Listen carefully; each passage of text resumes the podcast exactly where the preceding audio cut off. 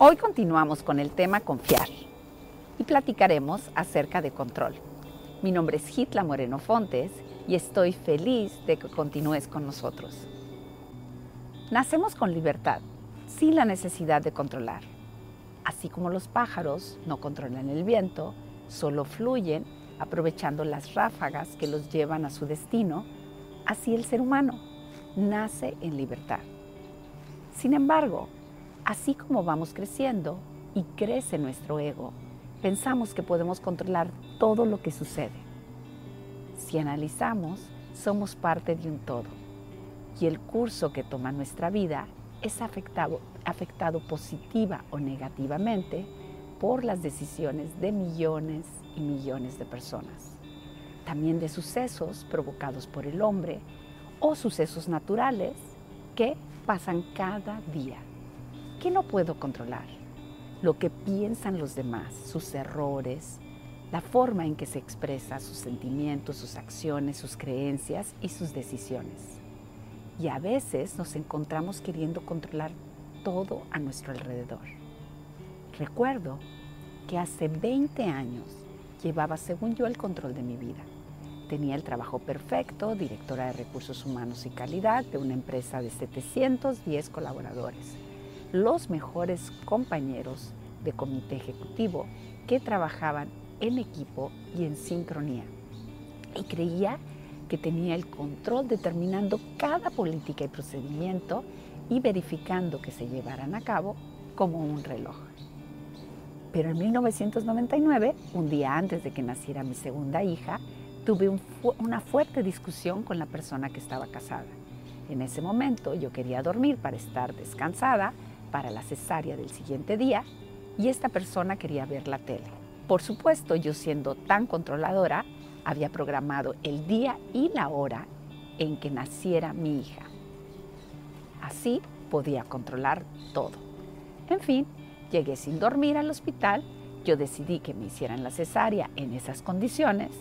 Al salir del quirófano tuve una mala reacción a la anestesia, me inyectaron un tranquilizante que inmovilizó mi cuerpo, pero no me durmió por completo, por lo que estuve horas sin moverme pero con los ojos entreabiertos, viendo y escuchando todo lo que sucedía. Las peores horas de mi vida. Era como estar muerta, pero en vida. De ahí surgió la peor depresión de mi vida, llegando al punto que no podía salir de mi casa. Todo me daba miedo. Los ruidos era como si esa parte del cerebro donde se selecciona la información a la que le ponemos atención al escuchar se hubiera descompuesto y sentía que oía todos los ruidos al mismo tiempo y por supuesto me daban terror. Me hice todos los exámenes físicos que podía, fui al psiquiatra y la única realidad era que vivía entre la ansiedad y la depresión. Recuerdo que no sentía mi cuerpo y de repente podía percibir una leve descarga de energía que corría por mis brazos. Al acostarme sentía como poco a poco caía en un hoyo negro estaba segura de que me estaba volviendo loca.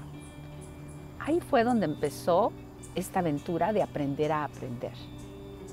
Y aprender sobre todo a vivir y no solo sobrevivir. Recuerdo que una vez llegué con un acupunturista, Tito, y me explicó que lo que me pasaba era como si una rama de un árbol se hubiera desprendido del árbol, pero estuviera luchando por seguir floreciendo y dando frutos. Pues, era imposible y que eso era lo que yo había hecho con mi vida. Se había desconectado y quería seguir controlando todo y ya no podía dar frutos. Yo originó todo esto, un control excesivo que me llevó a estar tan estresada que dejé de vivir para sobrevivir. Entonces, ¿qué podemos realmente controlar? Pues nuestras palabras, utilizando palabras de sabiduría, nuestras acciones, decidiendo cómo reaccionar ante lo que sucede, nuestra actitud, preguntándonos para qué y no por qué suceden las cosas, nuestras acciones, decidiendo qué pasos dar ante las situaciones. Sé que me van a preguntar, ¿y qué sucede cuando estoy viendo que una persona está cometiendo un error tras error y no sabe qué hacer con su vida. Hay un dicho en inglés que me encanta que dice, puedes guiar a los caballos al agua, pero no los puedes obligar a que se la tomen. Cuando alguien está cometiendo errores, puedes volverte una guía, un maestro y aconsejarlo con palabras de sabiduría, pero no lo puedes obligar a que siga tus consejos. La respuesta es entonces que lo único que podemos controlar es cómo respondemos ante las cosas que suceden. En el ejemplo de la persona que está cometiendo errores, ya sea en el trabajo, amigo o familiar, yo puedo controlar qué le digo y cómo se lo digo, pero no que lo lleve o no a cabo. No importa lo que suceda y qué tan fuerte se pueda manifestar en nuestra vida. Nosotros solo tenemos el control de cómo respondemos ante eso. Y esto nos regresa a preguntarnos el para qué sucedió esto. Y ahí está el aprendizaje. En el ejemplo de mi caso de depresión, lo único que pude controlar fue cómo reaccionaba ante la depresión. De algo estaba segura y era de que no me quería morir. Y entonces inicié un camino de curación, tomé todas las terapias y actividades que se, pueden, que se te pueden ocurrir. Fui a yoga, reiki, acupuntura, tapping, a jugoterapia, a chamán, a masajes, homeopatía, etc. Todo ayudaba, pero el cambio se encontraba dentro de mí. Y sobre todo, que yo dejara de querer controlar al mundo. Es muy bueno tener éxito, pero es mejor cuando a través de un buen compañero, un excelente líder o un miembro de la familia, usando palabras de sabiduría, puedes con esas palabras desarrollar las habilidades de los demás y así el trabajo se vuelve más equilibrado y ya no tienes que controlar. Abandona tu ego.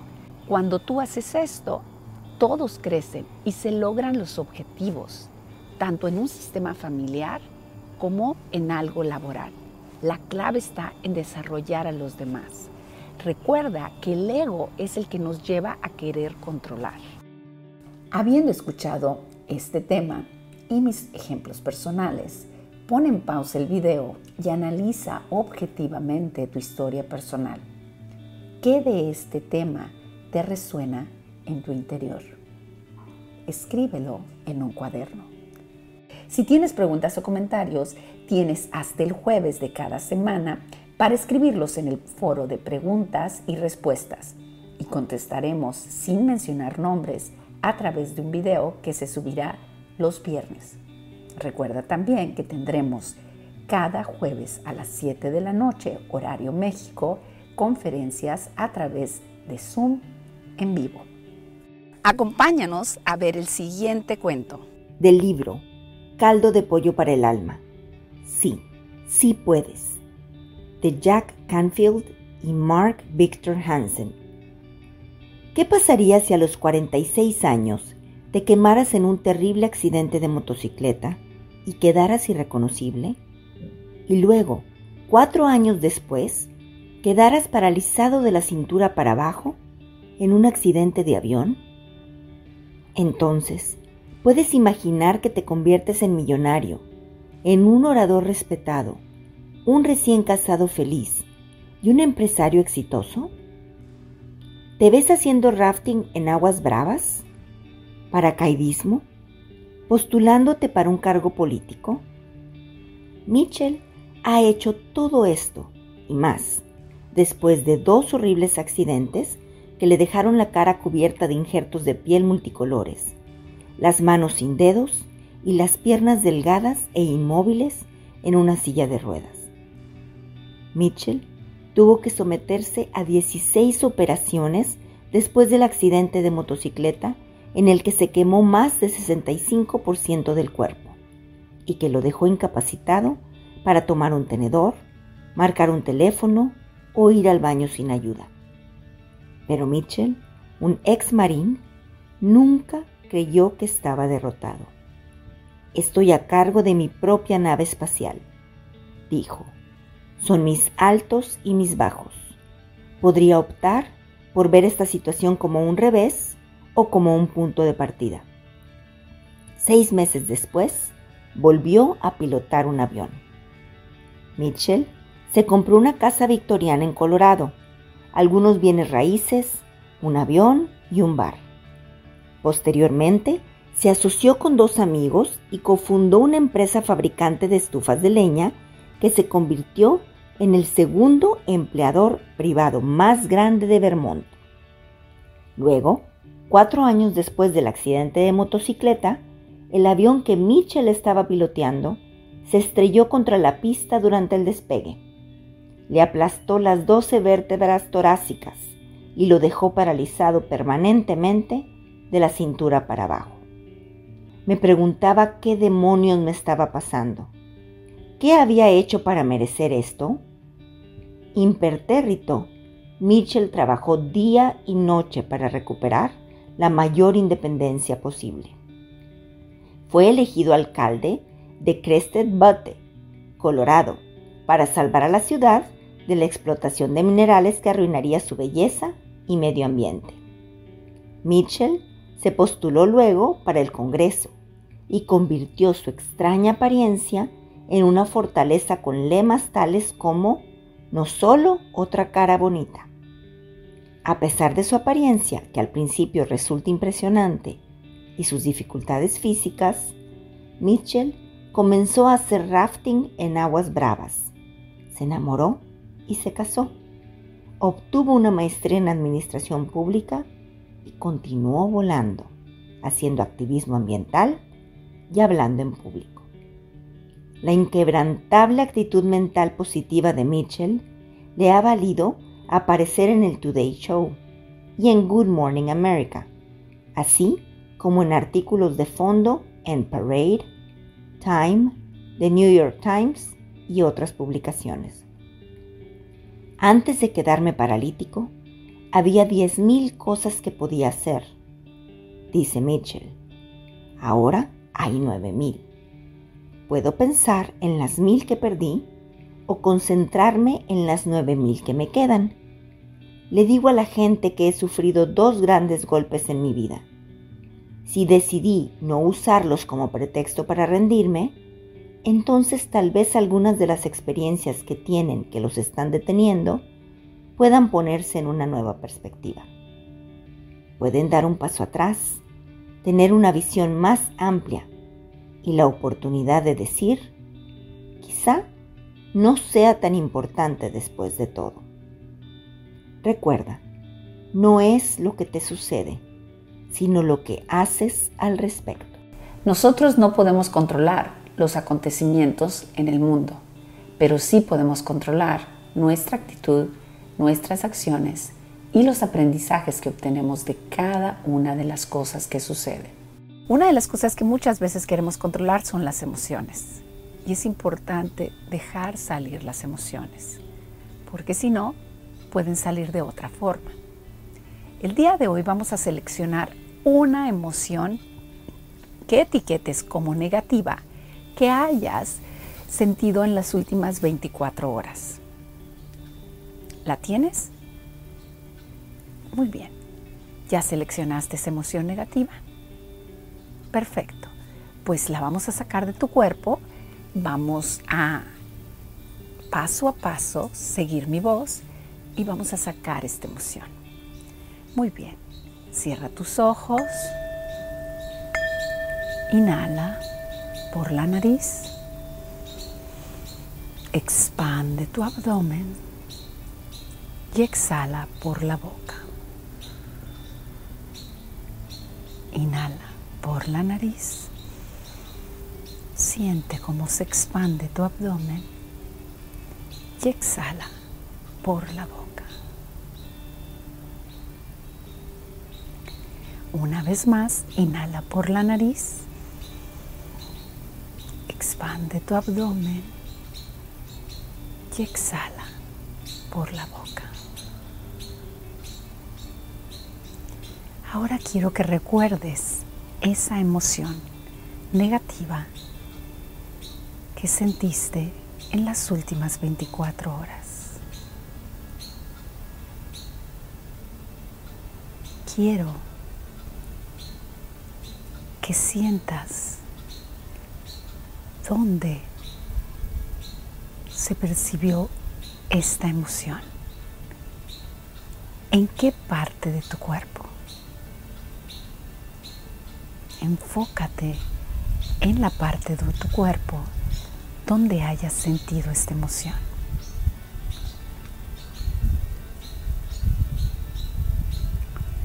Ahora lleva tu mano a esa parte de tu cuerpo donde sentiste la emoción.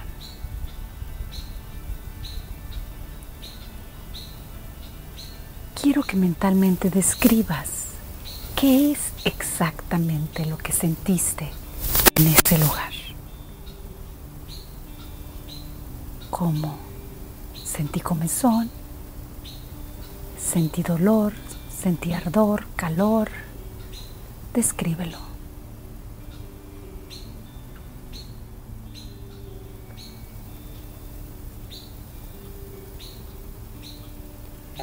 Ahora que lo has descrito, quiero que imagines cómo al exhalar sale esa emoción de tu cuerpo. Con cada exhalación, imagina cómo esa emoción sale de tu cuerpo. Respira como normalmente lo haces. Solo enfócate e imagina cómo al exhalar la emoción sale de tu cuerpo. Ponle alguna forma.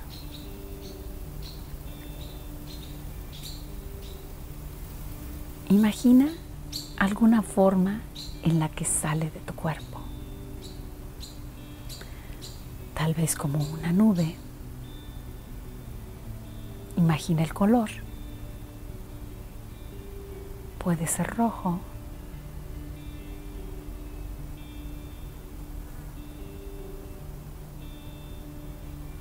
Siente cómo te sientes al estar liberado de esta emoción.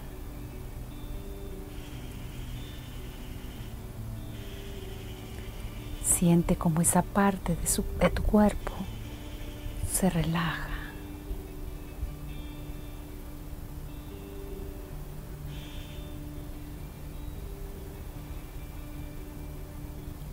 Con cada respiración, siente cómo te.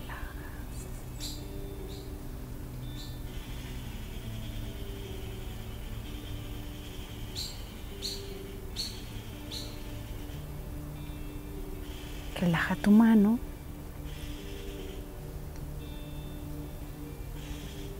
Y ahora vamos a inhalar por la nariz y exhalar por la boca. Inhalamos por la nariz y exhalamos por la boca. Inhalamos por la nariz y exhalamos por la boca.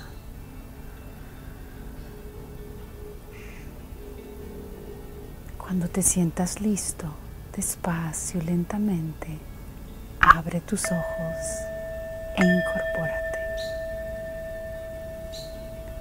¿Cómo te sientes?